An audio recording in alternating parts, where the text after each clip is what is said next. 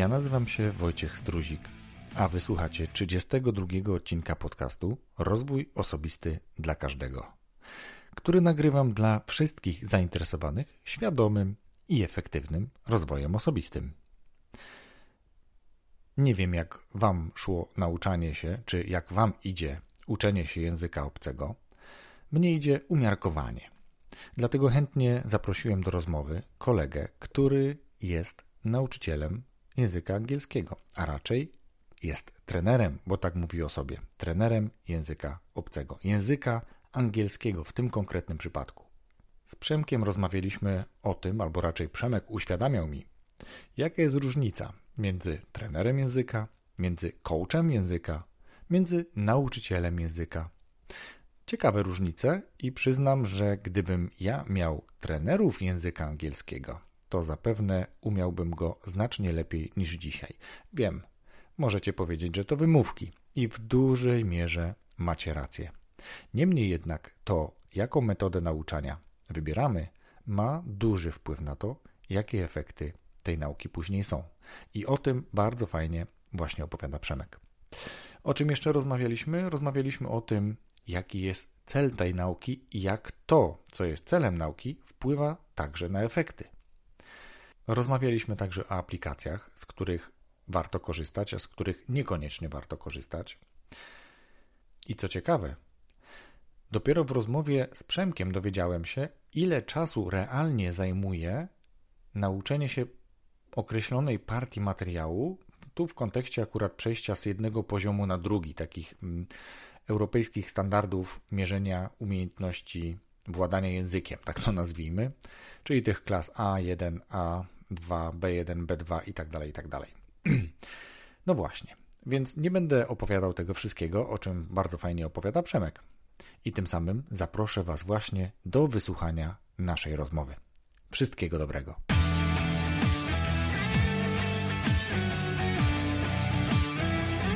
Cześć Przemku, witam Cię w podcaście Rozwój Osobisty dla Każdego.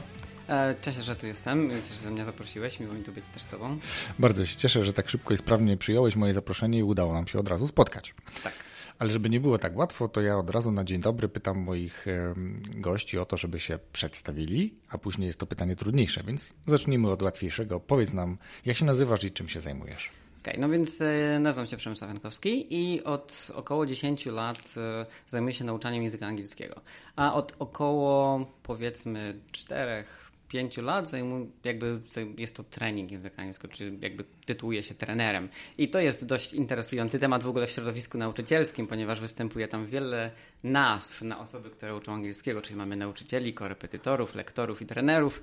I to jest bardzo kontrowersyjny temat, ponieważ część osób uważa, że tytułowanie się mianem coacha językowego czy trenera to jest taki wybryk marketingowy, który tak naprawdę jest spowodowany wyższym ego tych osób.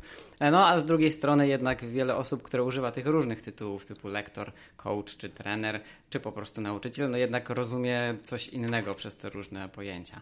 Więc no ja się tytułuję trenerem, więc mm. możemy do tego wrócić później, jeżeli chcemy wyjaśnić, co to konkretnie znaczy dla mnie. Chętnie do tego wrócę, ale najpierw zadam to trudne pytanie, mm. czyli jaka jest Twoja pasja? A więc e, jeżeli chodzi o pasję, to jest dość trudne do zdefiniowania tak naprawdę, bo e, no, nie powiem oczywistości, że moją pasją jest moja praca, bo tak naprawdę chyba nie. E, natomiast moją pasją jest myślę, że uczenie się po prostu nowych rzeczy. I um, tak jak się zastanawiałem nad tym, jakby to zdefiniować, e, to nie idzie to w żadnym konkretnym kierunku, tylko jeżeli um, chcę coś zrobić nowego, typu na przykład chcę zrobić swoją stronę internetową, e, to mam taką nieodpartą pokusę, żeby ją zrobić samemu, żeby się nauczyć tego i tak też zrobiłem. Więc e, jakby jak patrzę na swoje ostatnie ostatnią, ostatnią dekadę życia, to mam mnóstwo zbędnych umiejętności, na przykład obsługę Photoshopa, ponieważ próbowałem robić swoje indywidualne dodatkowe karty do gier planszowych, żeby wyglądały profesjonalnie. Tak samo jakby umiejętność tworzenia stron internetowych na WordPressie, ponieważ kiedyś przyszło mi do głowy, żeby zrobić sobie stronę do tej gry planszowej, której tam robiłem dodatki. Więc myślę, że ta pasja wiąże się z moją pracą, ona się wiąże w ten sposób, że poznając ludzi z różnych dziedzin życia, jakby ja się cały czas czegoś nowego od nich uczę. Jakby to trzyma mnie w tej pracy. To nie jest stricte ten sam język. E, nie mam pasji do języka typu, że mogę siedzieć 4-5 godzin codziennie i odkrywać meandry gramatyki angielskiej i tak dalej. E, natomiast to było kiedyś, to było w czasach studiów i tak dalej. Natomiast teraz tym głównym mm, drive'em, który mnie pcha tutaj do, w, w, tej pracy jest to, że poznaję osoby, które są mega ciekawe I, i, i jakby poprzez rozmowy językowe z nimi ja też się uczę od nich wielu różnych rzeczy, zarówno e, takich typowo branżowych z marketingu, z HR-u, e, z IT, ale też patrzę na, na jakby rozwój tych osób, ich sukcesy zawodowe, ich ścieżki kariery i naprawdę czasami to są fascynujące historie.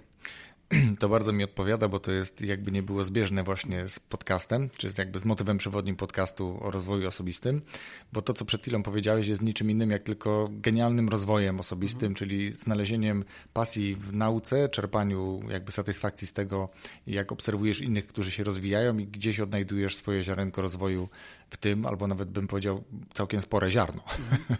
Dobrze, ale wróćmy na chwilę do tego, co powiedziałeś na początku, czyli do tego rozróżnienia, bo ja, ja rozumiem te zabiegi marketingowe, mhm. jeżeli ktoś mówi, że jest coachem języka, co dla mnie zupełnie jest y, abstrakcją. Mhm. Dla mnie nie istnieje coś takiego jak coach języka. Możesz się ze mną nie zgodzić, to możemy za chwilę chętnie o Jasne. tym podyskutuję. Natomiast no, dla mnie coaching to jest coś jasnego, sprecyzowanego, wiem o co w tym chodzi i nie odpowiada mi jakby tutaj ta nazwa coach języka ale, bo tutaj jednak trzeba nauczyć. Pasuje mi to, co powiedziałeś samo sobie, że jesteś trenerem języka. Mhm. Rozumiem też, jeżeli ktoś mówi, że jest lektorem języka, no bo wtedy używa tego języka do czytania na przykład, tak? Mhm. Nagrywania tego głosu, czy bycia lektorem stricte tego słowa znaczenia. Jakby w, w branży troszkę inaczej mhm. to rozumiemy. E, zazwyczaj lektorami tytułuje się osoby, które są w jakiś sposób związane ze szkołami językowymi prywatnymi, mhm. które są tam zatrudnione w i pracują jako lektorzy. Zazwyczaj jakby w umowach właśnie ze szkołami językowymi, czy w nazwie stanowiska jest lektor języka niemieckiego, lektor języka angielskiego, a właśnie nie nauczyciel. Mhm. E, więc jakby to jest jakby prywatny sektor nauczania językowego. Um, Nauczyciel myślę, że jest takim mega neutralnym słowem i tylko, że przez to, że on jest ta, że to słowo jest tak bardzo ogólne, to no nie do końca definiuje to, co ty naprawdę robisz w swojej pracy. Bo przecież uczyć się języka możemy na wielu różnych poziomach, z wielu różnych powodów i zupełnie czym innym jest na przykład praca e, z dziećmi i odrabianie z nimi pracy domowej, a czym innym jest przygotowywanie menadżera do prezentacji zagranicznej. E, I tutaj nie, nie chodzi o to, żeby e, stawiać różnice, co jest lepsze, a co gorsze, ale to jest po prostu inny, każda z tych umiejętności jest potrzebna i żadna z tych umiejętności nie jest ani łatwiejsza, ani trudniejsza, bo moim zdaniem bycie zwykłym czy standardowym, jak to ludzie nazywają, korepetytorem, wcale dobrym, wcale nie jest takie łatwe, bo jednak praca z dziećmi wymaga zupełnie innych umiejętności. A mam małe doświadczenie pracy z dziećmi, ponieważ jakby często dzieje się tak, że jeżeli mam klienta, który ma dzieci, no to a może mógłbyś pouczyć też syna, bo nam się fajnie współpracuje. Także ja nigdy nie szukałem tego doświadczenia, to doświadczenie znalazło mnie i mimo wszystko znajduję w tym jakąś satysfakcję w pomaganiu tym dzieciom, bo to są osoby w wieku powiedzmy od 9 do 15 lat, e, rozwijania swoich umiejętności i pokazaniu, że język to nie są testy z gramatyki i to nie są testy ze słówek, ale jednak w czymś innym można go używać. E, to ja może wrócę jakby do tego, co powiedziałem, że jestem mhm. trenerem i jak ja to rozumiem, bo chyba tak naprawdę definicji słownikowej trenera językowego będzie, cięż będzie ciężko znaleźć taką definicję. Więc z mojego punktu widzenia bycie trenerem różni się, albo może bardziej precyzuje rolę nauczyciela w tym, że ja bardzo duży nacisk kładę na to, żeby język był stosowany w praktyce jak najszybciej. Stąd jakby ta nazwa trener wiąże się z tą właśnie praktyką, że ja szkolę osoby do używania tego języka w jak najkrótszym czasie, a nie tylko po to, żeby ten język poznawały dla samego języka, co nie jest niczym złym, ale jakby to nie jest, e, to, nie jest to, na czym się skupiam. E, I ja staram się też trenerstwo językowe rozumiem też w ten sposób, że staram się nauczyć swoich klientów, jak oni mogą sami rozwijać swoje umiejętności językowe, a nie uzależniać ich od nauczyciela, szkoły językowej czy czegokolwiek. Czyli jakby dużą wagę stanowi dla mnie autonomia, e, samomotywacja, umiejętność, wykorzysta e, umiejętność wykorzystania odpowiednich narzędzi do odpowiednich celów, czyli jak czegoś nie rozumiem, to nie, że robię wszystko z Google Translate, ale jest cała masa różnych narzędzi, które są dedykowane e, pewnym rzeczom i tak dalej. A jakby docelowo chodzi mi o to, że to jest myślę, że też takie credo e, menadżerów, że dobry menadżer czy dobry lider to taki, który jak go zabraknie na miesiąc, to nic się w firmie złego nie dzieje, ponieważ tak ma przygotowany zespół. I ja staram się jakby podobnie przygotować swoich klientów, że jeżeli nasze drogi prędzej czy później się gdzieś rozejdą, no to oni będą dalej wiedzieli, co zrobić ze swoim językiem, a często zdarza się tak, że osoba, kiedy przestaje współpracować ze szkołą językową, czy z nauczycielem, czy z lektorem, e, odstawia język na boczny tor, bo po prostu nie wie, co ma z tym dalej zrobić. Także ja to tak rozumiem. Wracając też do coachingu językowego, mm -hmm. bo mhm. też powiedziałeś, że dla ciebie to, to jest tylko marketing. Więc tak naprawdę akurat coaching językowy ma definicję. Okay. Tak jak ogólny coaching um, i nawet próbowałem coachingu językowego, bo mnie ten temat zainteresował. Tak jak coaching, no powiedzmy życiowy, czy coaching osobisty, nie wiem w sumie jak dokładnie to się po live coaching. Live coaching, tak. Coachingów jest dużo. Czy się, czy się tłumaczy jakoś to hmm. na polski ładniej. E, polega na tym, żeby pomóc osobie odkryć to, co chce robić w życiu. No to coaching językowy polega dokładnie na tym samym, pomaga osobom odkryć ich cele językowe, bo tak naprawdę to nie jest takie łatwe, jak się wielu osobom wydaje. Najczęściej, jeżeli osoby do mnie przychodzą po raz pierwszy i zadaję im właśnie to pytanie, jakie są Twoje cele językowe, to najczęściej usłyszę, że chcę mówić lepiej albo chcę znać angielski lepiej. No to by było podobne w live coachingu, jakby ktoś powiedział, chcę mieć lepsze życie, więc mm. generalnie słaby to jest cel, bo no wiadomo, on nie jest ani mierzalny, ani w żaden sposób nie ma żadnych wytycznych, jak to osiągnąć i tak dalej. Więc mm, coaching językowy tak jak standardowy coaching polega na tym, żeby zadawać odpowiednie pytania takiemu klientowi, ale związane z jego rozwojem językowym po prostu. Czyli to jest jakby wycinek tego live coachingu, który skupia się na języku. I są nawet specjalne szkolenia. Ja przeszedłem takie jedno szkolenie internetowe, było dość ciekawe, dość ogólne też. I próbowałem, ale jednak ja czuję się lepiej w mentoringu mimo wszystko. Czyli ja czuję się lepiej, kiedy mogę swoim klientom powiedzieć, co mają zrobić, a nie pomagać im odkrywać samym, co mają zrobić. I znów nie uważam, żeby coś było lepsze, coś było gorsze, po prostu ja się czuję lepiej w tym, żeby tą wiedzą się dzielić, a nie żeby pomagać klientom odkrywać samodzielnie e, te ich potrzeby i jak je osiągnąć. Ja kupuję to, co powiedziałeś chwilkę temu, że jeżeli ciebie zabraknie, to twoi klienci wiedzą, co dalej mają robić. Mhm. My chwilę przed nagraniem rozmawialiśmy o tym, jak ja odbyłem swoją drogę, swoją podróż, z, jakby kolejną z nauką języka angielskiego, która skończyła się po raz kolejny fiaskiem. Więc zakładam, że gdybym wybrał takiego trenera mhm. i on dostarczył mi wiedzę na temat narzędzi i sposobów uczenia się później, to być może kontynuowałbym tą naukę. Tak, no, to się wiąże z wieloma rzeczami. To jest jakby kontrola własnych postępów e, i to jest, to jest też metajęzyk, czyli cała, jakby zazwyczaj jeżeli osoby chodzą na jakieś kursy, czy uczą się jakichś nowych umiejętności, to na początku starają się nauczyć tego, jak się uczyć. Czyli jak się idzie, nie wiem, ktoś idzie na kurs tańca, to na początku chce zdobyć informacje, ale w jaki sposób ja mam nauczyć się dobrze tańczyć. Natomiast przychodząc na zajęcia językowe, najczęściej nikogo to nie interesuje. Mhm. Tylko przychodzą i mówią, to teraz ty nauczycielu, ty mnie poprowadzisz za rękę i pokażesz mi, co mam robić. I to jest właśnie to uzależniające podejście od nauczyciela, bo e, to nie musi być tylko klient, który rezygnuje z zajęć, czasami nauczyciel może zrezygnować mhm. z zajęć z różnych powodów. E, no i wtedy taki klient, że tak powiem, zostaje na lodzie, bo nagle współpracował z kimś pół roku, dobrze szło, ale teraz tego nauczyciela nie ma i nie wiem, co mam dalej zrobić. I e, no właśnie to jest ten cel, żeby jednak ta osoba wiedziała, co ma dalej zrobić, mimo braku tego nauczyciela. Tak samo i droga językowa, czy rozwój językowy nie ma końca. Ma początek, natomiast nie ma końca. Nie ma takiego, takiej sytuacji, że ktoś się języka nauczył, i kończy ten rozwój. To jest takie pchanie kuli przez Syzyfa, albo w górę, albo w dół i nie ma takiego... E, oczywiście im wyższy poziom, tym można sobie pozwolić na dłuższą przerwę, bez jakichś tam większych strat, ale no nie można sobie nigdy pozwolić na przerwę na przykład dwuletnią od języka. Ten proces rozwojowy będzie się zmieniał, czyli wiadomo na poziomach niższych to jest więcej takiej jego pamięciowej, takiej pamięciowej nauki, no bo trzeba te wszystkie słówka się nauczyć i tak dalej, zrozumieć gramatykę. Na poziomach wyższych to jest jakby już bardziej skupiamy się na używaniu, szlifowaniu tego języka i tak dalej, ale on jednak musi podlegać, ten, ten rozwój jest taki bardziej podświadomy, to już nie jest taki książkowy rozwój typowy, ale ten rozwój no, albo idzie w jedną stronę, albo w drugą, więc e, nie zakładamy oczywiście, że ktoś będzie współpracował z nauczycielem przez następne 15 lat, chociaż moja najdłuższa współpraca z klientem, którego nadal mam, to jest 6 lat. No to ładnie. I to są zajęcia indywidualne. Także mhm. sami się dziwimy we dwójkę, jak to się dzieje, że nadal nasze rozmowy są dla nas obydwojga interesujące tak, i satysfakcjonujące. Oczywiście ten proces ewoluował przez te lata, ale mimo wszystko, jak widać, nie jest to niemożliwe. E, natomiast no, długofalowo zakładam, że nie będziemy współpracować do tej osoby emerytury na przykład. Mhm.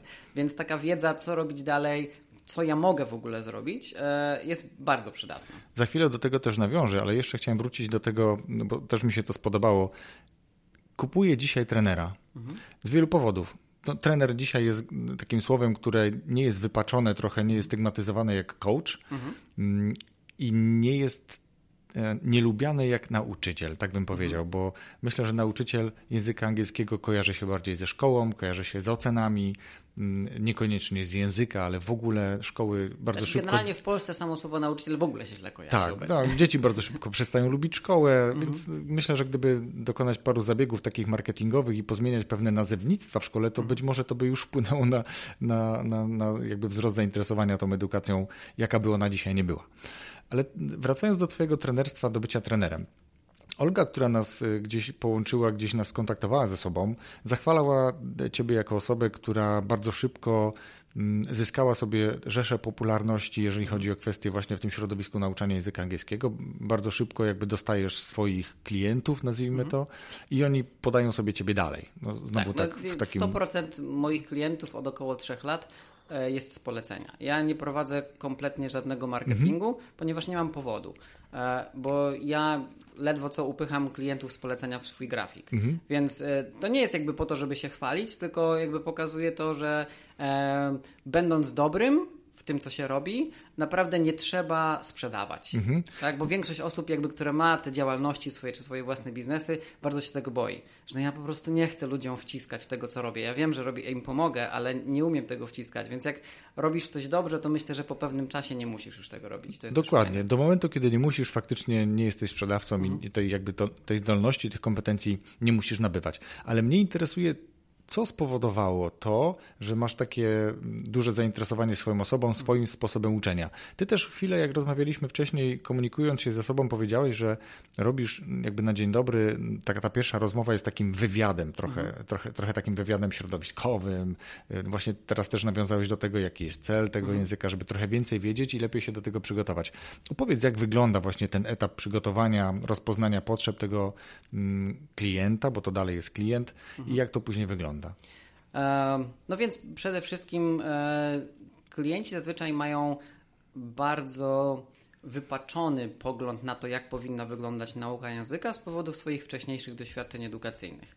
E, No bo myślę, wszyscy wiedzą, jak to, teraz już chyba wszyscy mają, mieli gdzieś tam język angielski w szkole, e, więc wiedzą, jak to wygląda, że jakby jest lista słówek, są testy gramatyczne i to wszystko się do niczego nie przydaje. Prawda? I, taki jest jakby pogląd ten językowy.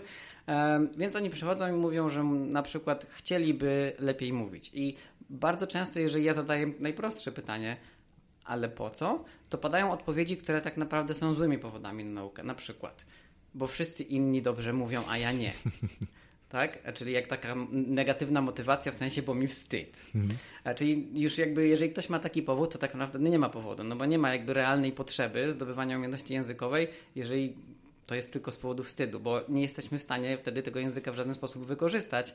Więc no, to jest tak, jakby uczyć się prowadzić samochód bez zamiaru kupienia auta później. Więc no można, ale celowo. No, dzisiaj już można, bo dzisiaj możemy korzystać z carsharingu i paru innych rozwiązań, Tak. ale powiedzmy, że Ale chodzi ktoś ci o to, że uczy się i wie, że nie będzie jeździł. Dokładnie. Mhm. E, innym powodem jest na przykład to, że e, będę, bo pewnie w przyszłości mi się przyda. Tylko, że ta przyszłość jest bardzo często zupełnie niezdefiniowana. E, no i znów, jeżeli ktoś chce się uczyć języka, bo być może w przyszłości za 10 lat go będzie potrzebował, to trochę za wcześnie zaczyna po prostu, bo on zdąży się go nauczyć i już go zapomnieć. Zapomnę.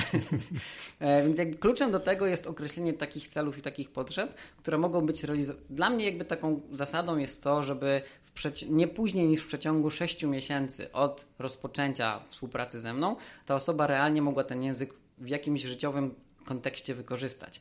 E, Żeby język nie był celem sam w sobie, tylko żeby on był celem, żeby on umożliwiał realizację jakichś innych celów. Oczywiście tych, tych celów może być bardzo wiele, bo to nie musi być zawężone tylko do wyjeżdżam za granicę na wakacje albo pracy używam, tak? E, chociażby w rozwoju osobistym, no dostęp do wiedzy w języku angielskim jest tak wszechogarniająco, wszechogarniający, że tak wielki w porównaniu do języka polskiego, że naprawdę otwiera wiele możliwości. Tak, materiałów w języku angielskim, nie tylko podcastowych, ale tych do czytania również Mhm. jest, myślę, że dziesiątki lub setki tysięcy razy więcej niż tego, co jest w języku Dokładnie. polskim. I, I nawet e, jeżeli te materiały są dostępne w języku polskim, to jednak w oryginale zawsze jest inaczej. E, Bo nie jesteśmy w stanie w 100% przekazać tych myśli, tych pomysłów, tłumacząc na inny język, bo to nie chodzi tylko o język polski, na jakikolwiek inny język. Więc zawsze tłumacz, który robi pracę, nawet jeżeli zrobi pracę bardzo dobrze, to i tak to nie jest to samo. Tak? To nie jest, jest gorsze i lepsze, ale odrobina jest interpretacji chyba do Dokładnie tego tak, też, ponieważ mhm. nie wszystko jesteśmy w stanie przetłumaczyć i jakby to wynika z, z tej kwestii.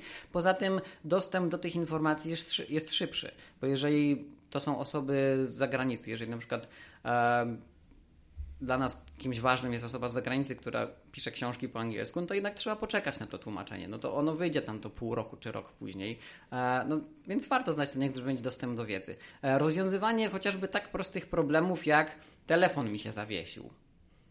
No to jednak większa szansa jest, że ktoś z powiedzmy 4 e, miliardów osób posługujących się angielskim miał podobny problem, niż ktoś z 40 milionów Polaków, prawda? Mhm. I jest większa szansa, że rozwiązanie tego problemu znajdziemy. E, także mówię, jest, jest jakby wiele, wiele takich celów, które tu można, e, do których można dążyć i w jaki sposób ten język można jak najszybciej wykorzystać. E, takim jakby kolejnym takim powodem, z którym często osoby przechodzą, to jest, że on, że on czy ona wyjeżdża na wakacje ale wtedy tak naprawdę nie potrzebujesz uczyć się języka, tylko potrzebujesz wziąć ze sobą książkę z rozmówkami. Bo nie ma sensu rozpoczynać długo, długofalowej nauki języka, jeżeli ktoś chce kupić pocztówkę albo zamówić w maku hamburgera, ponieważ jedzie na raz na, na rok, e, na tydzień po prostu za granicę. E, I znowu, wszystko się rozbija o to, czy jest realna potrzeba, ponieważ jeżeli tej realnej potrzeby nie będzie, to prędzej czy później nauka będzie prowadzić do frustracji. Ponieważ nauka to jest duży koszt, zarówno finansowy, jak i czasowy. Myślę, że przede wszystkim czasowy. Więc jeżeli widzimy, że ktoś poświęci rok czasu na rozwój swojego języka, a później się zorientuje, że kurde, ale ja przecież nic z tym językiem nie robię, poza tym, że rozmawiam z moim nauczycielem na zajęciach i czytam artykuły, które on mi wyśle, więc po co mi to wszystko? I wtedy jakby no, pojawia się ta frustracja zupełnie niepotrzebna. E, często jest też tak, że osoby sobie nie, sobie nie zdają sprawy, w jaki sposób mogą wykorzystać język. E, czyli wydaje mi się właśnie, że aha, język to jest albo podróżowanie, albo praca i na tym to się wszystko kończy. E, ja bardzo często, w, jak współpracuję z osobami, które mają swoją własną działalność, albo jakąś małą firmę, albo coś takiego, to zawsze im pokazuję możliwości tego typu, że ale słuchaj, jeżeli tutaj masz tą firmę, to czemu nie rozwiniesz jej za granicę? Mhm. Na przykład, gdzie e, często osoby mają produkty e, małe. Na przykład współpracowałem z dwoma osobami, które tworzyły biżuterię. Więc nie ma żadnego problemu, żeby tą biżuterię wysłać do Stanów na przykład. Dokładnie. Prawda? E, I w tym momencie umiejętność typu napisania jakiegoś cold maila za granicę albo umiejętność wyszukania potencjalnych partnerów zagranicznych bez konieczności jakiegoś latania po konferencjach, które są mega kosztowne, no jest bardzo przydatna. E, także, no tak jak mówię, tych, tych opcji jest bardzo wiele. Jasne.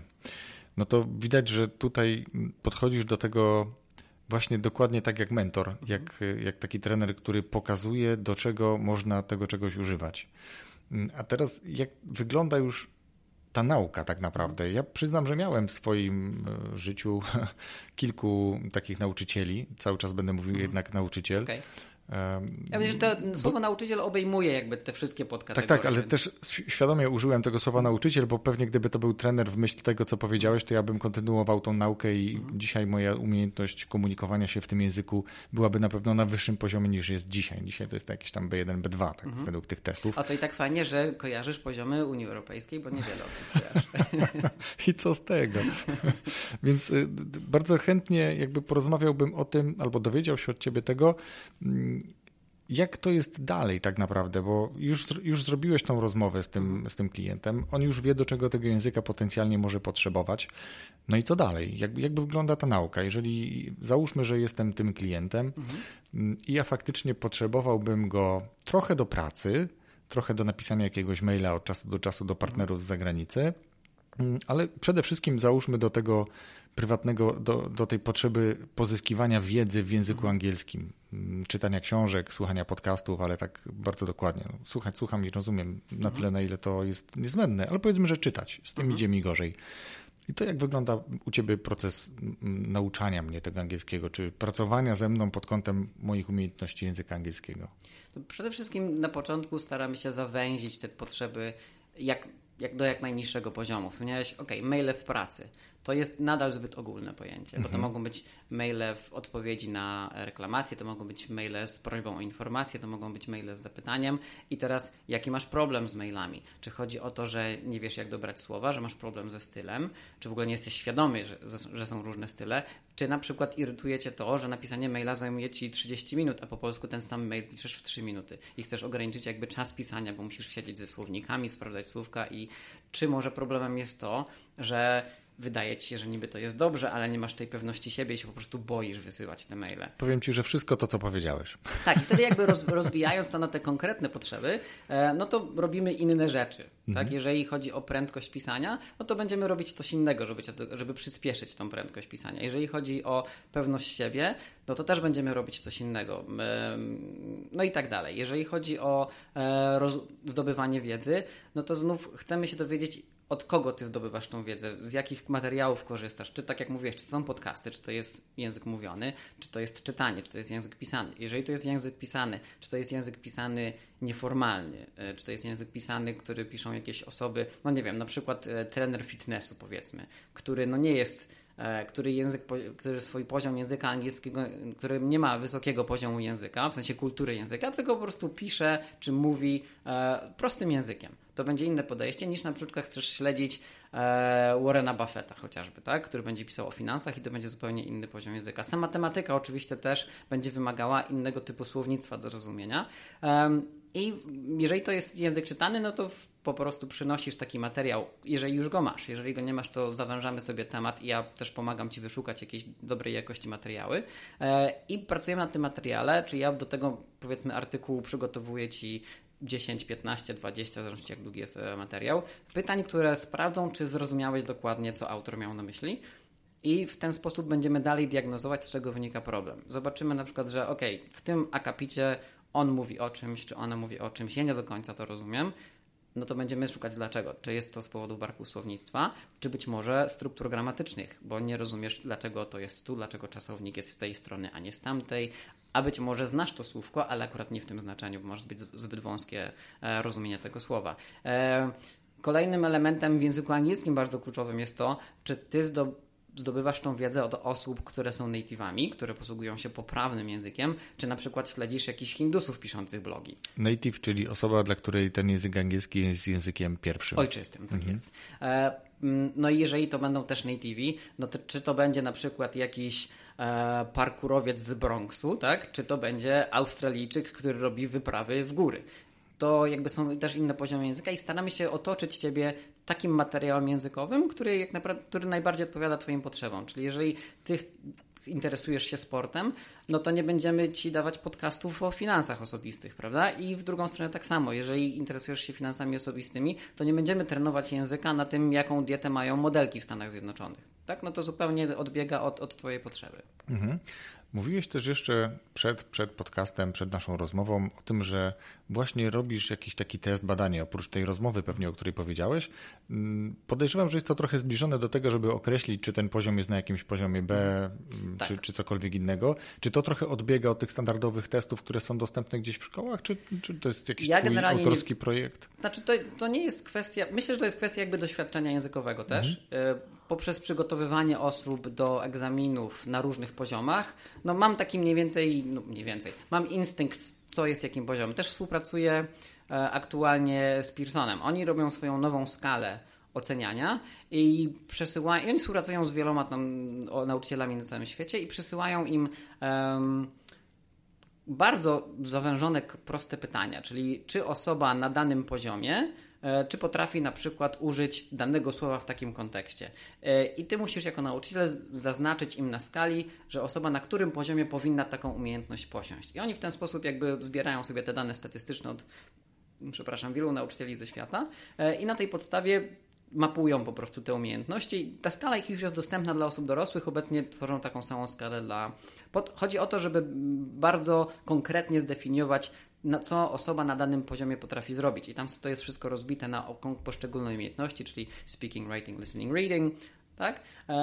Bo e, to też chodzi, że te poziomy B1, B2, C1 dla większości osób one nic nie znaczą tak mhm. naprawdę. Jeżeli ktoś nie jest w temacie, no to mu to nic nie mówi tak naprawdę. Czy ktoś jest z B1 na B2, to on nie wie, jaka jest różnica. I jakby to starają się w ten sposób uściślić. Więc poprzez jakby to doświadczenie w współpracy z Pearsonem, to już ponad dwuletnia współpraca, czy poprzez przygotowanie do egzaminów, ja przeprowadzam taką krótką rozmowę, na której zadaję pytania, które są w stanie sprawdzić jakby wszechstronnie poziom językowy. Czyli ja sobie te pytania w taki sposób układam, żeby móc sprawdzić na przykład, czy osoba posługuje się wieloma czasami gramatycznymi, e, czy jaki zasób słownictwa osoba ma, czyli w tych pytaniach zawierają się troszkę, w niektórych pytaniach troszkę łatwiejsze słówka, w niektórych troszkę trudniejsze i sprawdzam, czy osoba rozumie to pytanie podczas rozmowy. No i też słuchając tej rozmowy automatycznie mam informacje na temat poziomu wymowy tej osoby, jakie słownictwo używa, jakich struktur używa podczas odpowiedzi i tak naprawdę podczas takiej 20-minutowej rozmowy jestem w stanie określić e,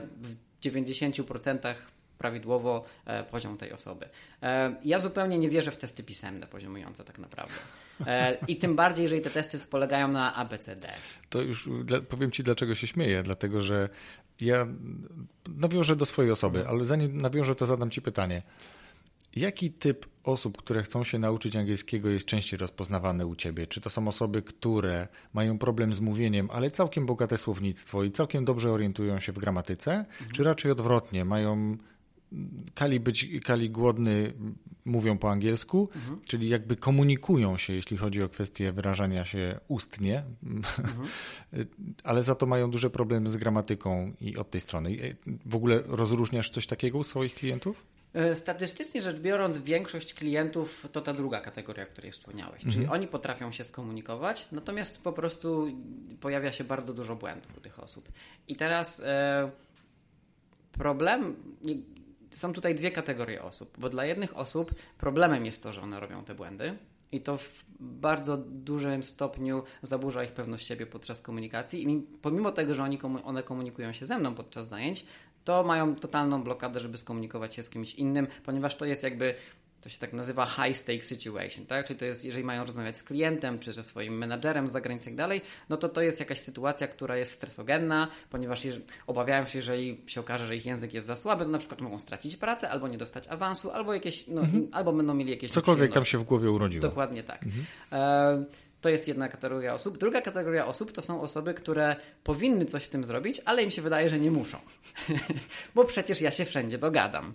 Tak? I, e, I to właśnie zależy też od konkretnej potrzeby, bo jeżeli to jest osoba, która faktycznie współpracuje na przykład e, z informatykami z Indii, no to te błędy specjalnie nie wpływają na, na skuteczność zawodową tej osoby. Ja zawsze wychodzę z takiego założenia, że jeżeli, współpracujemy, jeżeli używamy języka biznesowo, to, to kluczowym elementem korzystania z tego języka, której oczekuje druga strona, to jest to, żebyśmy my w skuteczny i szybki w miarę sposób zrobili ten interes, który mamy zrobić. Mhm. Natomiast czy my ten interes zrobimy z użyciem past simple czy present perfect, to naprawdę nikogo nie obchodzi, jeżeli ten interes zrobimy. Tak? Czyli dopóki ta komunikacja nie jest zaburzona z powodu tych błędów, to naprawdę te błędy gramatyczne nie mają znaczenia. Natomiast jeszcze jest druga kategoria osób, które na przykład muszą zrobić speecha na konferencji, albo które muszą spotkać się z jakimś CEO innej firmy i zaprezentować swój produkt. No i tutaj już nie wypada jednak robić tych błędów gramatycznych, bo to już nie jest ten poziom rozmowy, prawda? E, ludzie jednak bardzo dużą wagę przywiązują do języka. E, na, na poziomie biznesowym, bo mhm. oczywiście jeżeli ktoś nas zatrzyma na ulicy i zacznie powiedzmy kalekim polskim nas o coś spytać, to i tak nam się gęba śmieje, że ktoś w ogóle próbuje, prawda? Tak, tak. I to jest, to jest duża radość, to jest bardzo pozytywne doświadczenie.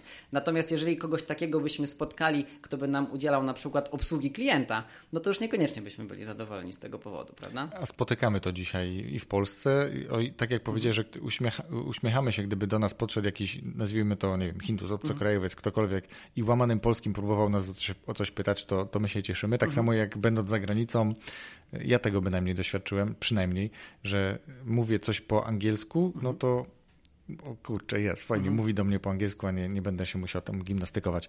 Ale dlaczego zadałem Ci to pytanie? Bo kiedyś, kiedyś e, też miałem taki test bardziej właśnie w formie rozmowy, mhm. która po powiedziała, że no to angielski nie jest taki zły. Mhm. Do czasu aż nie miałem zrobić testu gramatycznego mhm. i, i to już był dramat bo gdybym miał mieć ocenę na podstawie mojego poziomu, na podstawie samego testu, to miałbym pewnie A, nie? Gdzieś mhm. tam bardzo, bardzo niski poziom tego angielskiego. No i właśnie jak pracować z takimi osobami, które potrafią powiedzieć, zapewne kaleczą, mhm. ale mają największy problem, i znowu mówię o sobie, z takim czytaniem ze zrozumieniem już na pewno z pisaniem. A ja ci powiem teraz, z czego to wynika. Ja jestem trochę specyficzną osobą, to też chwilę o tym rozmawialiśmy, upartą pod tym, pod tym kątem. Dawno temu widocznie zaprojektowałem sobie w głowie to, że żeby nauczyć się języka, czegokolwiek tak naprawdę, mhm. to po pierwsze muszę wiedzieć po co. Wiem, powiedzmy, że wiem. Okay. Ale mam taką, taką, takie wyobrażenie, że to jest tak, jak uczą się małe dzieci. No małe dzieci, dzieci uczy się najpierw, w ogóle one najpierw słuchają, chłoną, uczą się w ten sposób słów. Później zaczynają łamanie bardzo kaleko artykułować to. Czyli jest ta, ten poziom komunikacji ale dopiero później zaczynamy rysować literki, szlaczki, mhm. ręka gdzieś pracuje, uczymy się pisać proste słowa, dopiero później robimy z tego zdania, a jeszcze gdzieś tam dalej uczymy się czytać, tam trochę mhm. się to wyplata.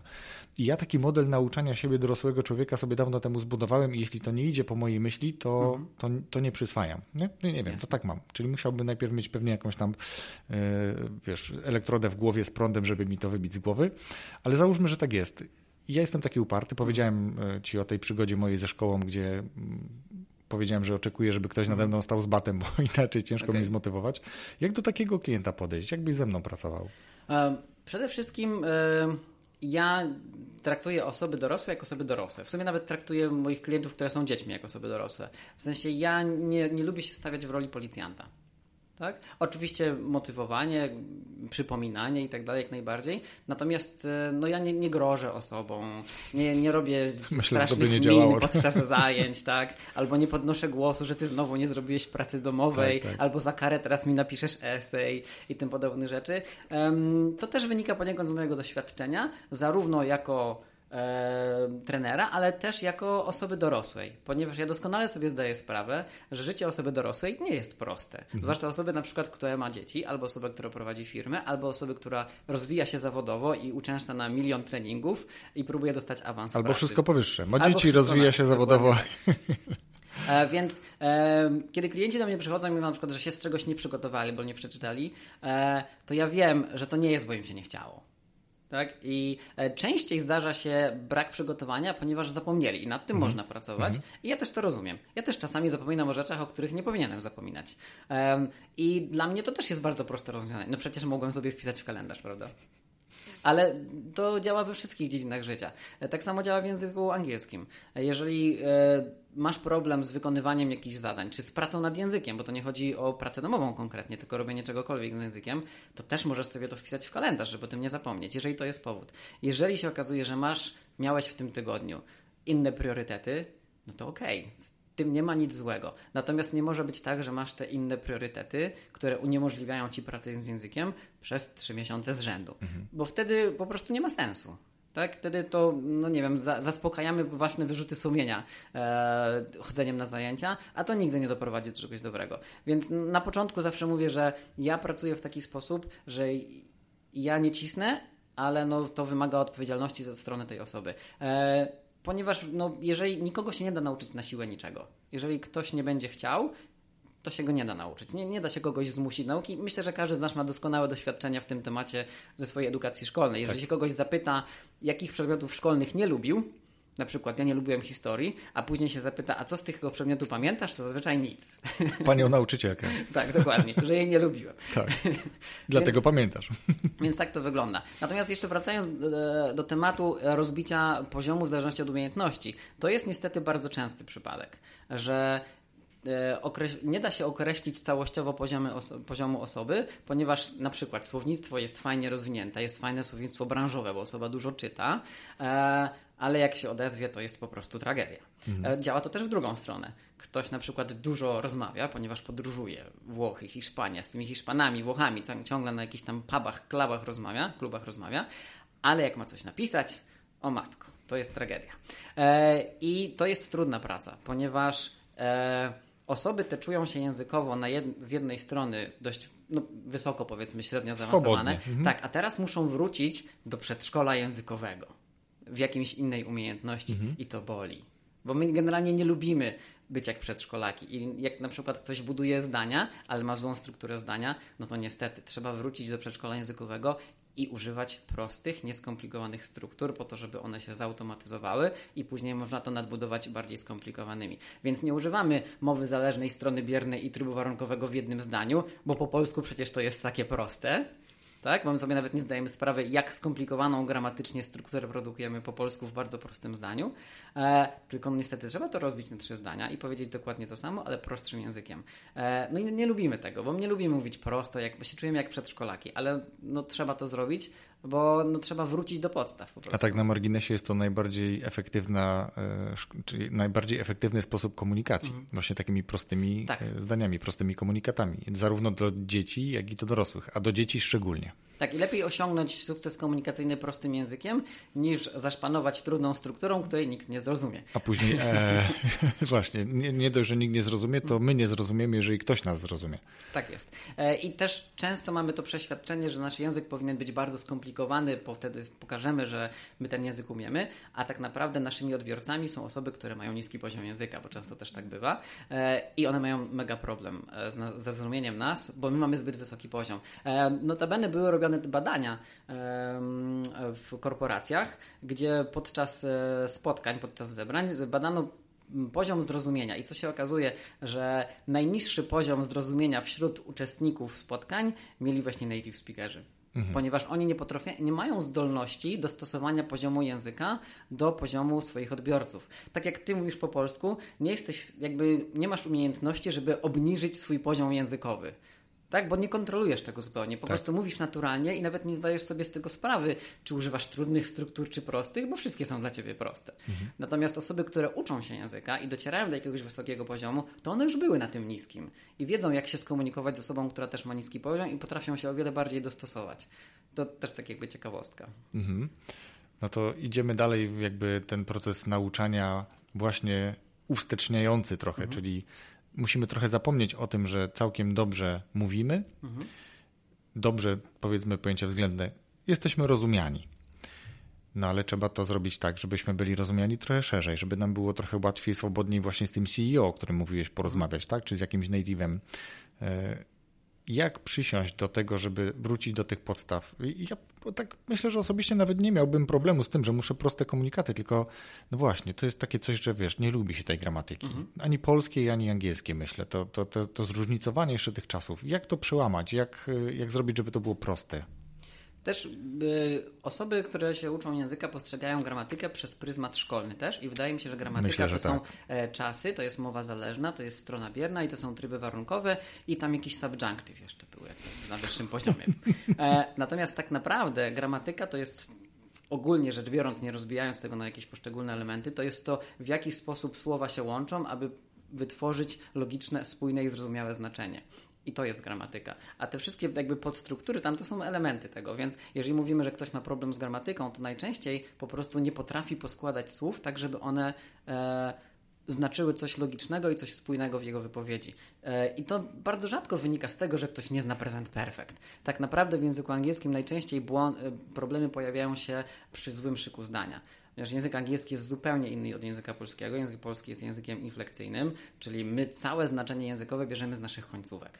Tego my sobie możemy słowa wstawiać, jak nam się żywnie podoba. Mhm. Czy ja powiem, wczoraj kupiłem mamie mleko, czy mamie wczoraj mleko kupiłem, czy kupiłem wczoraj mleko mamie, to nie ma żadnego znaczenia. Mhm. Znaczenie bardzo szybko jest e, osiągalne tutaj. Natomiast w języku angielskim zamiana słów typu I bought my mother milk albo I bought milk my mother, mhm. to drugie zdanie automatycznie całkowicie burzy znaczenie i to nie ma sensu zupełnie.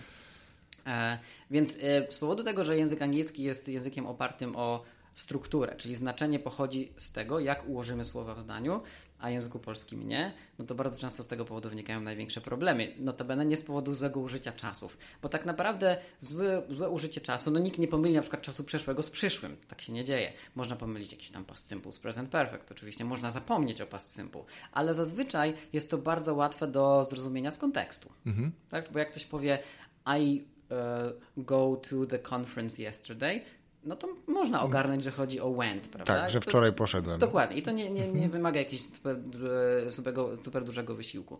E, natomiast pogubienie szyku zdania i poukładanie słów w żadnej kolejności bardzo często zmieni znaczenie zdania, spowoduje, że to zdanie nie ma sensu I tutaj skupiamy się najczęściej na gramatyce, żeby te słówka układać w, w odpowiedniej kolejności. E, wracając do tego, co pytałeś, jak to zrobić, jak wrócić do tego przedszkola.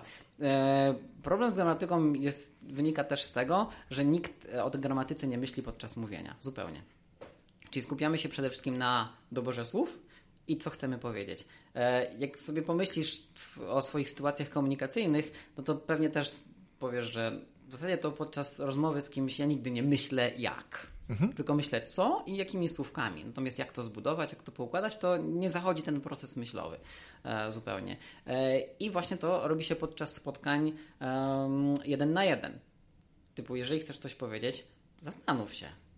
To, ta rozmowa nie musi być płynna. Możesz sobie spokojnie to wszystko poukładać i przez jakby ten proces powoli będziesz sobie to automatyzował i coraz mniej będziesz musiał się nad tym zastanawiać. To jest też fajna sprawa, że osoby często przychodzą i mówią, ja się nigdy nie nauczę tego trzeciego trybu warunkowego, aż tyle razy się uczyłem i tak dalej. Tak, tylko że uczyłeś się na zasadzie, nauczyłeś się teorii, zrobiłeś ćwiczenia w książce, i po tym czasie już w żaden sposób tego trybu warunkowego nie używałaś podczas mówienia. Tak. No więc minęły dwa tygodnie i możemy zaczynać Wszystko pracę z głowy. Dokładnie tak, no bo no, rzeczy, których się nie używa, wylatują. Tak. Więc e, trzeba to zautomatyzować, czyli przetrenować to podczas wykorzystania tego języka. Na przykład czytając, można to zrobić czytając, czytając tekst, ok, zauważam słówko if w tekście, Spra czy to nie jest przypadkiem tryb warunkowy? Który to jest tryb warunkowy? Dlaczego autor użył akurat w tej formie? I w ten sposób to, to sobie to odświeżamy. Czyli no, e, robienie ćwiczeń w książce od gramatyki nie ma, na celu, nie ma przełożenia na to, w jaki sposób ty będziesz tego języka używał to jest tak samo, jakby mówić, że czytając książkę o prowadzeniu samochodu, będziesz świetnym kierowcą. tak, używam tak? często takich porównań. To, to, nie, to nie ma przełożenia. Czytając książkę o pływaniu, nie zaczniesz świetnie pływać. Mhm. Więc po co czytać? Po co robić ćwiczenia w książce od gramatyki? Po to, żeby zautomatyzować proces myślowy. Po to, że jak już ogarniesz, że ja muszę użyć tryb warunkowy trzeci, to żebyś nie myślał później 5 minut, trzeci, a co to było? Aha, tam były dwa zdania, a w pierwszym było co i nie pamiętam. Nie, chodzi o to, że mówisz trzeci, aha, dobra, past perfect tam would have.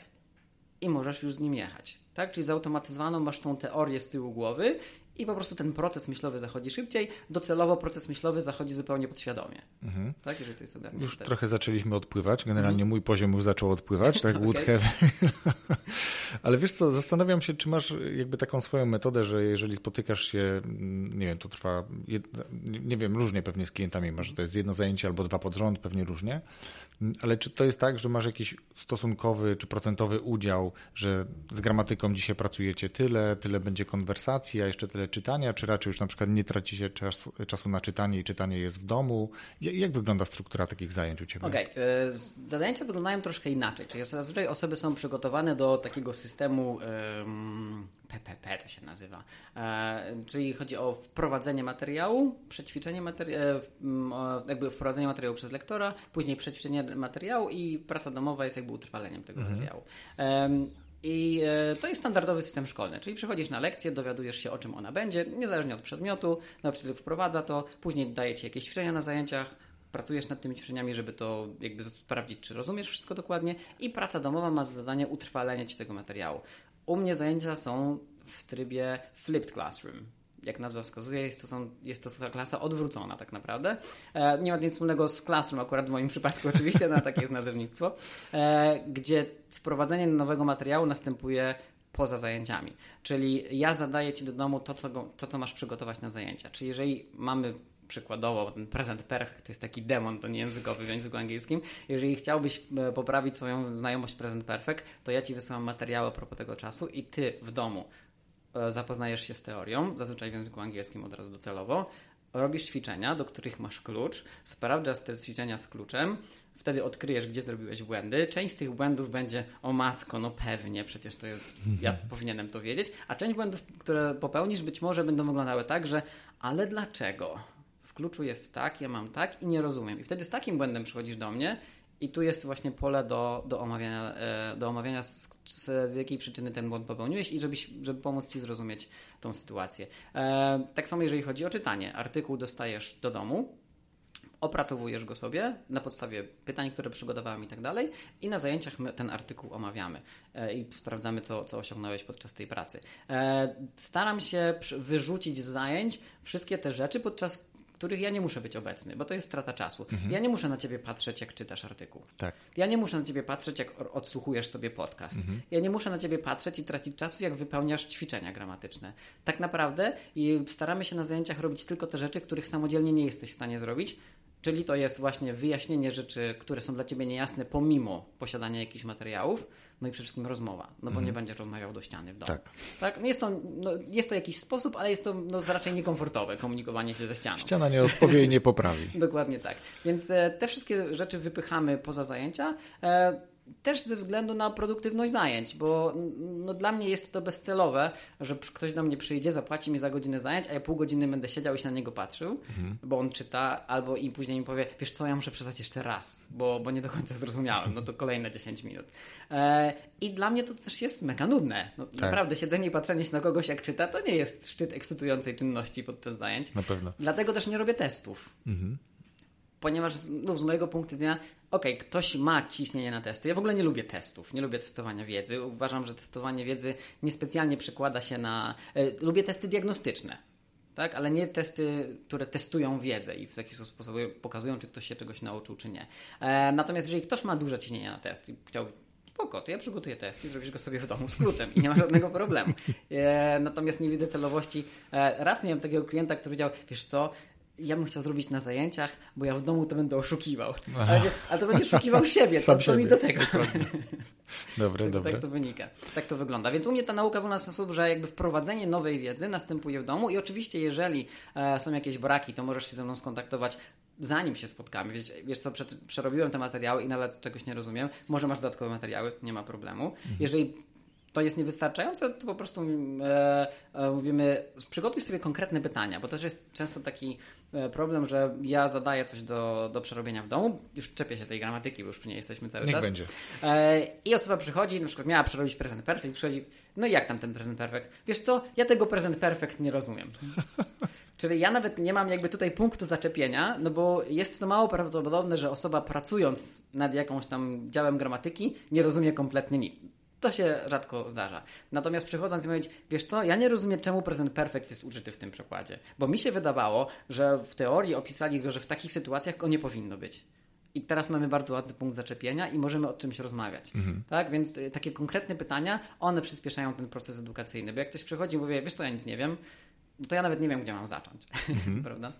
Dobra, a wiesz co, powiedz mi, jaki masz stosunek do takich wszystkich przeróżnych aplikacji, które mm, z jednej strony mówią, że mają nas nauczyć, a tak naprawdę myślę, że bardziej chodzi o takie utrwalenie tego języka. Jakieś Duolingo i parę innych, nie wiem, Supermemo. Są takie aplikacje, które, chociaż słyszałem o ludziach, którzy z Supermemo się nauczyli języka jakby zupełnie, ale to zupełnie też nie mój typ, nie mój charakter nauczania, siebie nauczania. Czy takie aplikacje warto stosować, albo jakie poleciłbyś? Na przykład, jeżeli masz dobre doświadczenie dla takich, którzy chcieliby, nie wiem, jadą pociągiem i mają chwilę, no to sobie w aplikacji uruchomię i coś tam potrenuję. Więc ja mam dość sceptyczne nastawienie do Duolingo. Mm, Z dwóch powodów. E, Sam testowałem tę aplikację, więc to nie jest ze słyszenia. ale Ja ją testowałem 3 lata temu, więc możliwe, że moja wiedza jest tutaj nieaktualna. Natomiast 3 lata temu wyglądało tak, że zdania były dziwne. Tak, to, to słówka były codzienne, ale jakby konstrukcje, które tam były układane z tych zdań, były dziwne. No raczej rzadko by się zdarzało, żeby ktoś takie zdanie wyprodukował. Poza tym zgłaszałem tam błędy, które były, w, bo y, nie wiem, czy wiesz, jak Duolingo działa. To nie są żadne materiały przygotowane przez kogoś, tylko one są zazwyczaj zrobione. E, zrobione przez translator i wtedy użytkownicy mogą zgłaszać poprawki. Okej. I oni na tej podstawie te poprawki ocenują. Więc ja trzy lata temu zgłosiłem chyba cztery poprawki. Dostałem maila trzy tygodnie temu, że zostały zaakceptowane. Po czterech latach. Tak. Sukces. E, więc no więc no, działa to dość wolno, e, uwzględnianie tych poprawek. Em, Duolingo bazuje też na tłumaczeniu zdań. I tłumaczenie zdań no jest dość ciężkie, ponieważ zazwyczaj mamy bardzo dużo opcji, więc bardzo dużo opcji może być uwzględnionych jako poprawnych. A Duolingo traktuje jedną.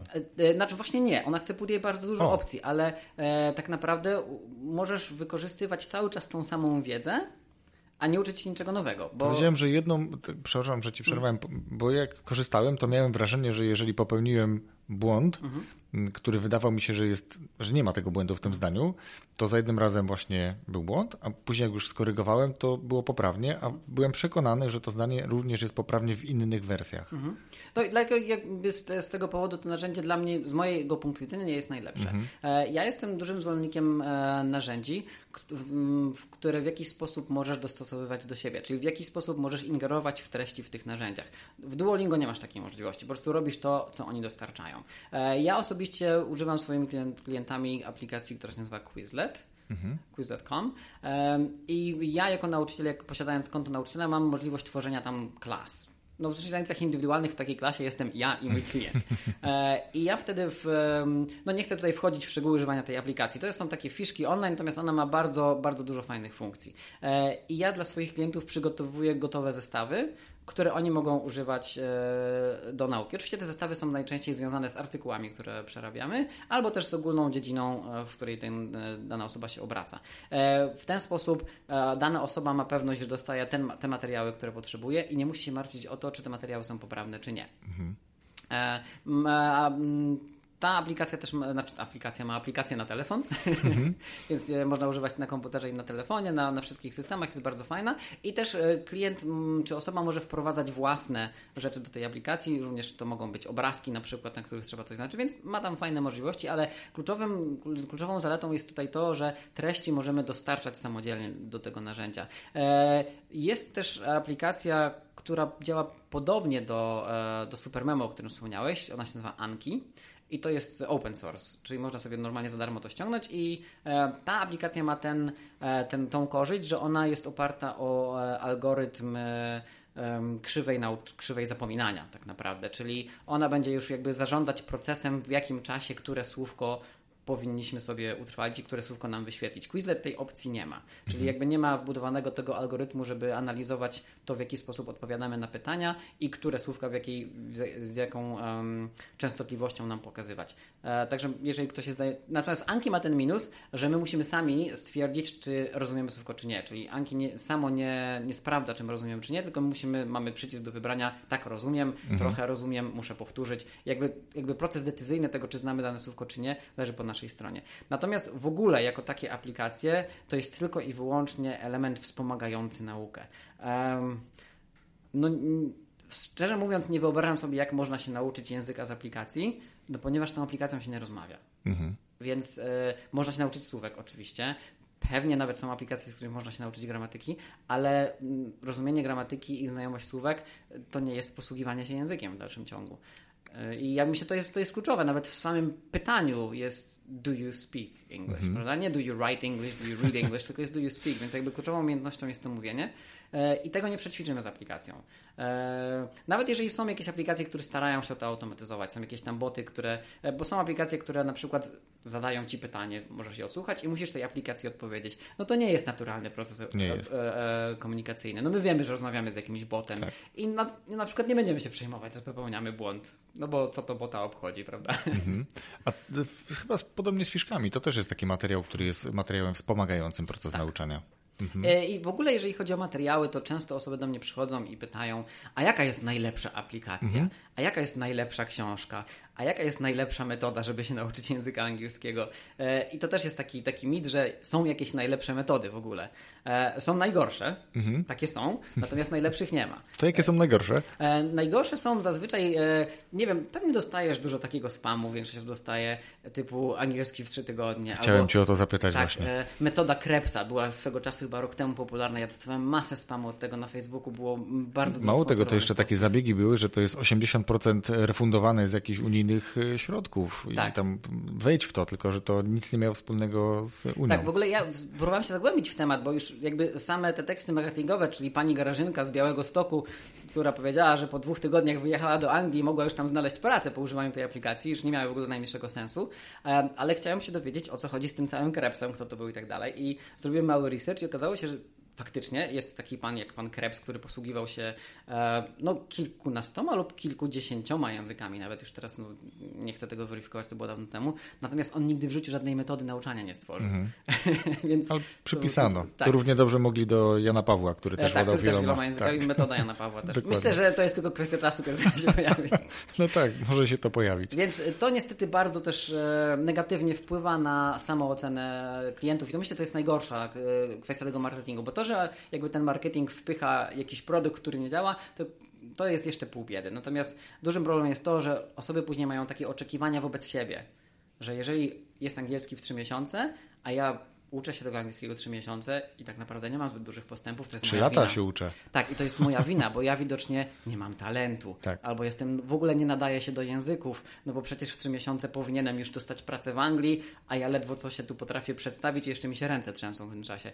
E, I to, ma, to jest na, najbardziej ten negatywny wpływ. E, jeżeli ty kojarzysz troszkę te poziomy Unii Europejskiej, ich jest sześć, tak zaczynamy od A, A1, A2 i tak dalej, mhm. to e, wytyczne Unii Europejskiej są takie, żeby przez przeskoczyć z poziomu na poziom, potrzebujesz 120 godzin kursu. Tak? Czyli możemy sobie to przeliczyć, żeby przeskoczyć na Ile dni roboczych? Tak, czyli jeżeli ktoś mhm. zaczyna od zera i chce przejść na poziom średnio zaawansowany, którym jest B1, to musi osiągnąć trzy poziomy. Czyli 360 godzin. Tak. I teraz, jeżeli założysz, że ktoś. Etat ma... to jest 160, to już mamy, że to jest. Tak, tak a teraz jaki, jak wygląda standardowy proces edukacyjny osoby dorosłej chodzącej na kurs? To jest półtorej godziny w tygodniu. Mhm. A w roku mamy 52 tygodnie, więc nam wyjdzie jakieś 80 godzin Rocznie. roku, mhm. a potrzebujemy 360, żeby osiągnąć. Czyli widzimy, jak to się rozkłada. A to i tak jest troszkę przekłamane, bo tak naprawdę półtorej godziny w tygodniu, gdzie mamy 6 dni przerwy, bo zazwyczaj te osoby sobie robią przerwę. To jest efekt wsteczny. Dokładnie tak. Mhm. Czyli to by, to by się sprawdzało, gdybyśmy my faktycznie mieli na przykład dwa razy półtorej godziny w tygodniu, to myślę, że to jest osiągalne. Przy jeszcze pracy tam własnej oczywiście, bo tu mówimy o godzinach kursowych, nie mhm. mówimy o, o czasie o spędzonym. Mhm. Czyli, e, więc e, też patrząc z mojego doświadczenia, na ten temat badań żadnych nie czytałem, e, natomiast z mojego doświadczenia nie jesteśmy w stanie przeskoczyć poziomu szybciej niż 7-8 miesięcy. Mhm. Tak? E, no chyba, że ktoś ma jakiś specjalny talent, czy jest na przykład tak jak Mozart w muzyce, to ma taki talent do języków, takie osoby się zdarzają. Albo ma ale... takie bardzo intensywne zajęcia, no bo to tak. też jest taki tryb, nazwijmy to przyspieszony, nie wiem, jako Wyjeżdżasz za granicę e, i masz pracować w jakimś biurze w Niemczech wyjazd na granicę to jest zupełnie inna mm -hmm. kwestia, ponieważ mm -hmm. wtedy masz ekspozycję językową 12 godzin dziennie. Nie, nie, ale mówię zanim wyjedziesz. A, zanim wyjedziesz. I musisz się do tego wyjazdu przygotować. Mm -hmm. Masz na to trzy miesiące na przykład, mhm. znowu te trzy miesiące, ale załóżmy, że firma inwestuje w ciebie, czy sam inwestujesz w siebie i masz dzień w dzień po, mhm. po godzinie na przykład, tak? Tak, i ja uczestniczyłem w takim kursie raz, to był e, dyrektor jednego z banków, który miał dwa tygodnie e, do wyjazdu na konferencję i on miał zajęcia 8 e, godzin dziennie przez dwa tygodnie. I to wyglądało tak, że miał 4 godziny ze mną, później szliśmy razem na obiad i po obiedzie miał 4 godziny z native speakerem i tak dwa tygodnie. Tak? I wtedy faktycznie przez dwa tygodnie możesz odczuć zmianę poziomu. Mhm. Tak? Bo to, jest, to jest duże przyspieszenie. Tak, to jest duże przyspieszenie. Natomiast no, to jest kosztem retencji. Mhm czyli masz duży progres, ale jednak ten nawał wiedzy, on długo nie zostanie, bo to jest po prostu niewykonalne. Gdyby nie zdążył było, się utrwalić. Tak, gdyby można było tak skondensować e, wiedzę jakąś super metodą, to naprawdę są osoby, które by były w stanie wyłożyć grube pieniądze, żeby, żeby to zrobić. Ja raz miałem nawet takie zapytanie. Pomagałem w tłumaczeniu specyfikacji technicznej do do bardzo ciekawego urządzenia. To jest było, nie wiem jak to się to urządzenie nazywa, natomiast to jest urządzenie, które ostrzy narzędzia w przemysłowych rzeźniach. Och. I tam chodziło o to, że ta osoba e, skontaktowała się ze mną przez jakiegoś znajomego, ponieważ miała wątpliwości co do tłumaczenia, które zostało wykonane, tłumaczenia broszury. E, I się okazało, że tłumaczenie to polegało na tym, e, oczywiście to było płatne tłumaczenie, że ktoś to wrzucił w Google Translate i mu oddał. Więc ono tak w wielu przypadkach nie miało zupełnie sensu. Więc e, i ta osoba skontaktowała się pod tym, jak i to było w ogóle deadline na to tłumaczenie był, a da pan radę do dzisiaj do wieczora. Dużo tekstu? Tak. Nie, nie, znaczy tekstu nie było dużo, okay. natomiast no już teraz nie, nie, nie, nawet nie wspomnę tych słówek, które tam okay. były, ale możesz sobie wyobrazić. Tak, skoro ty nawet ich nie pamiętasz. Dokładnie.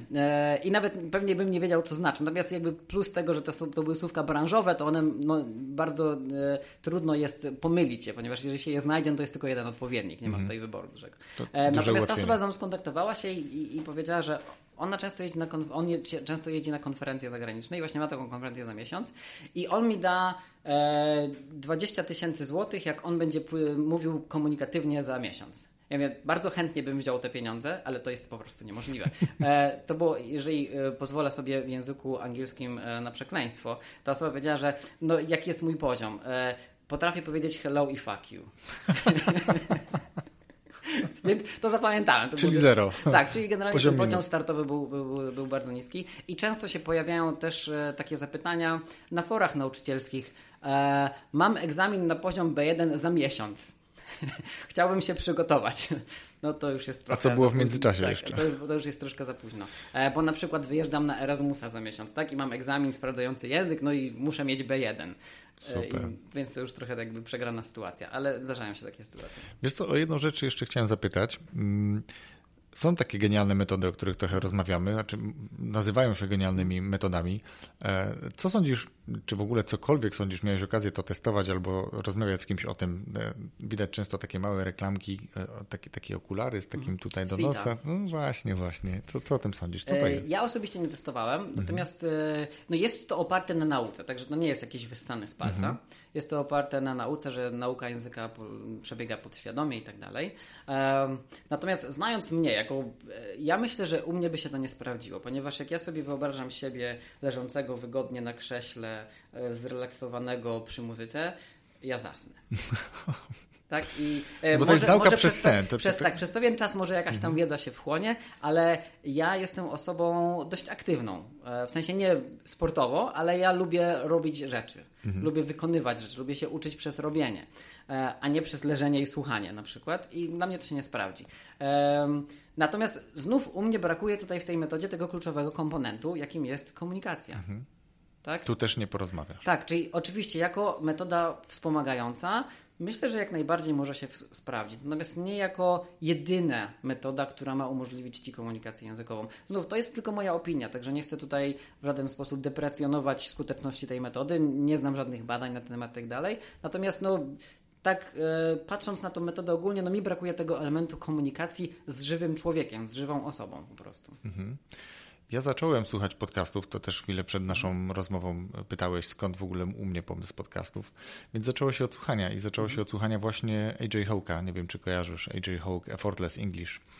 E, Amerykanin mieszkający... English już brzmi bardziej znajomo. Tak, tak, rozumiem. Mieszka w Osace i to jest człowiek, który potrafi powiesić sobie rejestrator troszeczkę mniejszy od mojego na szyi i chodzić po Osace mhm. i opowiadać, że właśnie idzie ze swoim e, siostrzeńcem i on mhm. tam robaczki, a tutaj to a o poziomie edukacji, albo kiedy ma więcej czasu, to nagrywa odcinki poświęcone, nie wiem, e, książkom mhm. różnym. I tu właśnie zazdroszczę native'om, że oni wystarczą, że sobie gdzieś pójdą na miasto i pogadają o czymś i to jest wartościowa treści. I robią z tego prawda? podcast i tak. Bo to nawet nie chodzi o to, że, że to się da sprzedać, tylko właśnie chodzi o to, że dla ludzi to jest wartościowe. Wiesz co, dla mnie to było wartościowe pod wieloma względami, bo z jednej strony jego poziom angielskiego mm, oczywiście jest, no, jest native'em, ale mhm. on mówi w taki sposób, że jest to zrozumiałe mhm. dla mnie, z moim poziomem. E, I dwa, mówił o tematach, które mnie też ciekawią i mhm. spowodował ni mniej, ni więcej jak to, że zacząłem słuchać czy szukać najpierw podcastów w języku polskim. Okazało się, że jest ich całkiem sporo, mhm. również bardzo ciekawych. No i tak właśnie się zaczęła moja przygoda, to tak przeszliśmy ten, do mnie teraz. Dobrze, wiesz co, chciałem zapytać jeszcze o, o to, co mógłbyś polecić jakby ze swojej strony, czy to książkę, czy podcast, czy, czy cokolwiek takiego, niekoniecznie nawet związanego z językiem, z rozwojem, coś, co ciebie urzekło, podobało ci się, utkwiło ci w pamięci. Um to, co mogę polecić od siebie, to jest po prostu znaleźć e, to, co cię, to, co cię interesuje, a nie z powodu językowego. Czyli jakąkolwiek, jakiekolwiek masz zainteresowanie, czy interesujesz się tenisem, czy interesujesz się golfem, czy interesujesz się rozwojem osobistym, to postaraj się poszukać tej treści w języku angielskim i potraktuj język angielski właśnie jako środek do celu. Niech on tam będzie przy okazji. Oczywiście tu mówimy o osobach, które są na jakimś już poziomie, który pozwala im to zrozumieć. I jakby, jeżeli osoby są na niższym poziomie, to naprawdę jest cała masa e, youtuberów, blogerów, którzy robią bardzo dobrą robotę. Chociażby, no myślę, że to obecnie chyba najpopularniejsza osoba w Polsce, Arlena Witt, która ma tak. kanał po cudzemu. Jak najbardziej super kanał, bardzo polecam. Chyba już nie robi podcastu od dawna, tak mam wrażenie, że, że Wiesz nie ma, ja tylko nie ma nowych na odcinków. YouTubie, więc nie, ale no jakby na YouTubie są te, są, Tak. pojawiają się te, Okej. te odcinki. E, I no ja osobiście nie szukam takich treści oczywiście, Mhm. e, natomiast e, na, je, jestem przekonany, że jest dużo osób, które, które te wartościowe treści dostarczają. Jeżeli to jest niższy poziom Mhm. jakby jest za wcześnie jeszcze, żeby te treści szukać w języku angielskim. Jeżeli jesteś już na poziomie komunikatywnym, e, Zwłaszcza osoby, które w jakiś sposób się obracają w biznesie. E, mm, To one zazwyczaj znają autorów jakichś książek, których lubią. E, Chociażby, jeżeli przeczytałeś jakąś książkę, nie wiem, Get Things Done chociażby, tak? E, To przeczytaj ją drugi raz, ale po angielsku. E, Dla ciebie to będzie wartościowe, że odświeżysz sobie te pomysły, które dla ciebie jakby stanowią jakąś wartość, a przy okazji ten język będzie gdzieś tam w tle się rozwijał. Jeżeli lubisz serial na Netflixie, to postaraj się go oglądać po angielsku. I najczęstszym, najczęstszym odpowiedź jest nie, bo ja nic nie zrozumiem.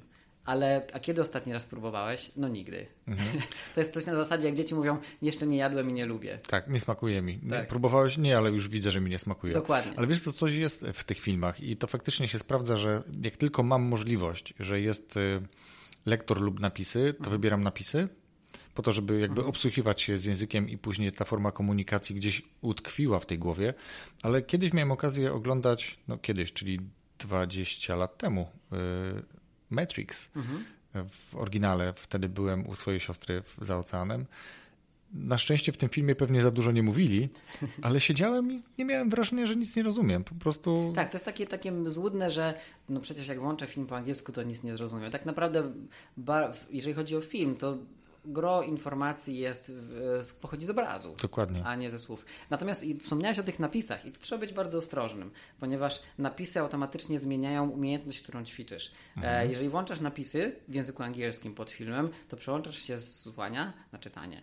Czyli jeżeli, jeżeli chcesz ćwiczyć słuch, to nie włączaj napisów, bo przestajesz ćwiczyć słuch, tylko zaczynasz ćwiczyć umiejętność czytania. I oczywiście obydwie umiejętności są wartościowe, ale jeżeli twoim priorytetem jest słuchanie, no to napisy ci nie pomogą od, rozwinąć tej umiejętności, bo nie, się w ogóle na tym nie skupisz, bo się skupisz na tym, żeby zrozumieć to z tekstu. Nawet jeżeli się koncentrujesz na słuchaniu, to i tak oczy czytają. To, to jest jakby Dokładnie tak, tak. tak skonstruowane. I masz rację, bo nawet jak są prezentacje i, i szkolimy ludzi z prezentacji, czy ja nawet na to zwracam uwagę, to mówię, jeśli coś, coś prezentujesz, to niech tam będzie obraz, a nie tekst. A jeżeli jest tekst, to nie mów w trakcie, jak wyrzucasz slajd z tekstem, Bo ludzie zaczną czytać Bo będą czytać, nie będą słuchać, dokładnie. Nie mamy takiej podzielności uwagi. Dobrze, słuchaj. e, Kurczę, blat, wiesz co, rozmawiamy ponad godzinę tak naprawdę. Miło się rozmawia. To, to potwierdzam. To teraz jeszcze powiedz, gdyby ktoś chciał przyjść do ciebie i odbyć sobie takie właśnie rozpoznanie swojej wiedzy, swoich umiejętności, rozpocząć przygodę z twoim e, trenerskim podejściem do języka angielskiego. Gdzie cię szukać? Jak cię znaleźć? E, To ja jeszcze chciałbym tylko jedną rzecz nadmienić, Jasne. ponieważ powiedziałeś przyjść i właśnie to jest kluczowe, że nie trzeba przychodzić. No właśnie, nie trzeba, to racja. Nie trzeba przychodzić. e, Ale gdzie cię znaleźć, żeby nie trzeba było przyjść? E, roz- Rozmowę w ogóle przeprowadzam zdalnie, nawet jeżeli ktoś by chciał docelowo przyjść, to i tak rozmowę przeprowadzam zdalnie, no bo ta rozmowa zajmuje 20 minut, pół godziny, więc naprawdę nie ma zupełnie potrzeby, żeby ktoś się fatygował. Dokładnie. I to, to może być rozmowa poprzez Skype'a, może być rozmowa przez Hangout, czy nawet przez Facebooka, przez wideo rozmowę. Jak ktoś się boi wideo, może być nawet przez zwykły telefon, ja po prostu muszę tej osoby posłuchać, nie Mhm. muszę jej nawet widzieć. Gdzie mnie znaleźć? No, e, wystartowałem ze swoją stroną internetową, wreszcie, po roku. Jak się nazywa? Powiedz, podlinkujemy to. Mhm. przemysławjankowski.com e, bez polskich znaków oczywiście i tam mnie można znaleźć E, można mnie znaleźć też na Facebooku Przemysław Jankowski można mnie znaleźć na LinkedIn też Przemysław Jankowski możemy podlinkować wszystkie konta więc jak. Dokładnie. najbardziej Tak nie mam jeszcze fanpage'a na, na Facebooku ponieważ wychodzę z założenia, że nie mam czasu nic tam publikować więc bez sensu go w ogóle zakładać Dobre podejście. więc natomiast mój e, profil e, jako osobowy na Facebooku jest otwarty też na znajomości poza, spoza kręgu znajomych, że tak Mhm. powiem, więc jak najpra- najbardziej można mnie zapraszać do znajomych i Facebook, Facebook też ma tą fajną cechę, że można kogoś śledzić jako osobę prywatną, nie dodając dokładnie. go do znajomych. Jeżeli ktoś Świetnie. nie chce jakby udostępniać swoich danych, też serdecznie zapraszam.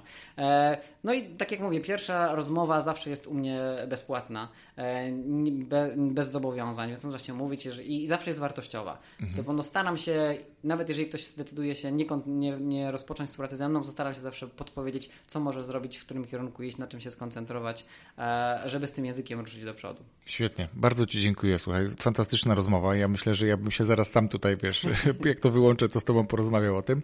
No ale zobaczymy. Bardzo Ci dziękuję raz jeszcze. Było mi bardzo miło. Mam nadzieję, że kiedyś może powtórzymy jeszcze i rozwiniemy inne tematy. O, bardzo chętnie. Dzięki. Również.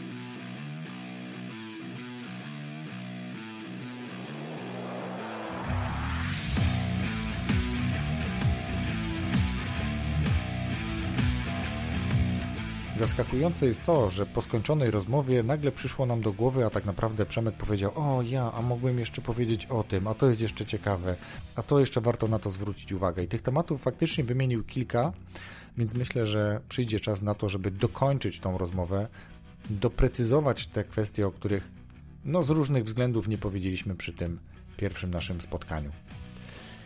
Mam nadzieję, że odcinek podobał Wam się i był wartościowy. Być może niektórym z Was otworzył oczy, tak jak mnie, na pewne aspekty związane z nauką języka obcego.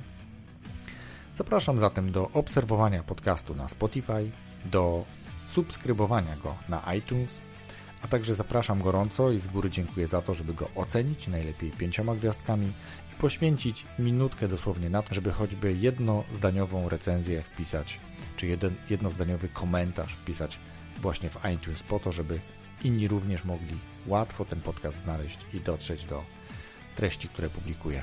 A dzisiaj bardzo dziękuję. Do usłyszenia za tydzień w piątek, jak zwykle. Wszystkiego dobrego.